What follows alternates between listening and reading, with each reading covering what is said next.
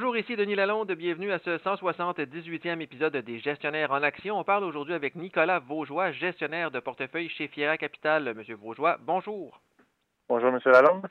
La Banque du Canada a gardé cette semaine son taux directeur à 5% ce qui était anticipé par les marchés financiers. Mais est-ce que le ton un peu plus agressif de la Banque que ce qui était prévu vous a surpris? D'un côté, plus ou moins surpris. Avec l'inflation, euh, il reste dans les autres 3,5. On parle du core ici et, leur objectif de ramener vers la, cible de 2. Avec quand même qui garde une certaine ligne dure contre l'inflation. Il mentionnait qu'il serait prêt à agir si c'était nécessaire. Dans son ensemble, on l'a trouvé quand même balancé. Oui, agressif un peu, mais balancé parce qu'ils ont quand même mentionné le fait que l'économie canadienne ralentissait et que la politique monétaire commençait à faire effet sur l'économie. Donc, euh, c'est ça qui justifie leur, leur pause et ça donne aussi l'option de voir ce que la Fed euh, va faire le 20 septembre aussi. Et pour tous les investisseurs qui nous écoutent, quelles ont été les répercussions du communiqué de la Banque du Canada sur les marchés obligataires depuis euh, cette semaine?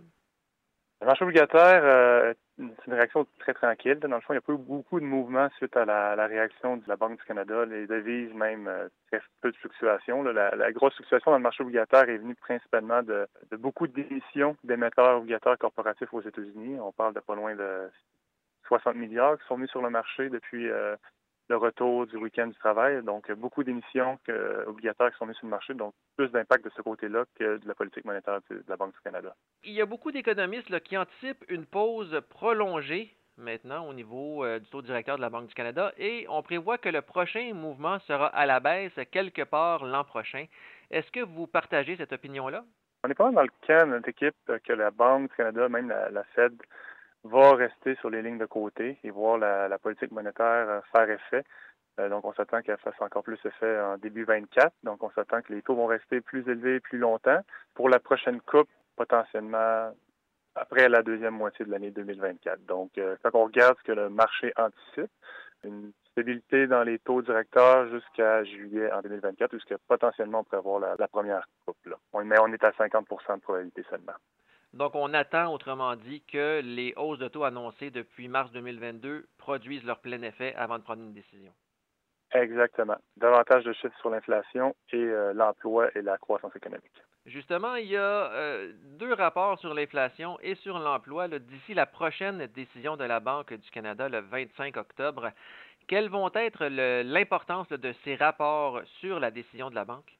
Ça, va être très important parce que si l'inflation repart à la hausse, comme ils ont mentionné dans leur communiqué, ils vont être prêts à, agir. Donc, ça va dépendre de où vient l'inflation. Est-ce que ça vient juste de l'inflation à cause du, pétrole parce que l'énergie est plus haut ou ça vient principalement des services? Donc, ça va être important de regarder euh, d'où provient l'inflation. Et l'emploi également, ça va montrer des signes euh, de, la, santé de l'économie. Donc, on a vu certaines euh, faiblesses dans les derniers rapports. Donc, euh, la, balance des deux va avoir euh, un gros poids, c'est sûr. Donc, euh, très important de regarder ces deux chiffres-là pour déterminer si la Banque du Canada va rester sur les lignes de côté. Donc, si, la tendance se maintient, selon nous, elle va rester sur les lignes de côté le 25 octobre. Et évidemment, quand on parle de taux d'intérêt, on ne peut pas faire autrement que de penser aux propriétaires qui doivent renouveler leurs prêts hypothécaires au cours des prochains mois. Comme on approche de la fin du cycle de resserrement du côté de la Banque du Canada, est-ce que c'est le temps de recommencer à penser à des hypothèques à taux variables? Ah, c'est, une, excellente question. En fait, euh, j'ai toujours été dans le camp que quand les taux étaient proches de zéro, il faut fixer, et quand ils sont plus hauts, euh, plus de probabilité que la banque coupe. Maintenant, c'est est-ce que ça peut aller plus haut? C'est vraiment du cas par cas et euh, en fonction de la capacité des ménages à endurer euh, une potentielle hausse. Il ne faut pas oublier que la courbe est inversée. Donc, euh, tout dépendant du terme que l'individu ou la famille veut prendre son hypothèque, s'il y a plus de... Il faut au minimum... Ça dépend le break-even, dans le fond, là, entre la potentielle baisse de coupe et la différence entre ce que tu peux avoir fixe. Donc, c'est vraiment important de regarder cela. Donc, avoir renouvelé mon hypothèque l'année prochaine, en fin de l'année, probablement que je gérerai variable. Merci beaucoup, M. Vaugeois. helt riktig.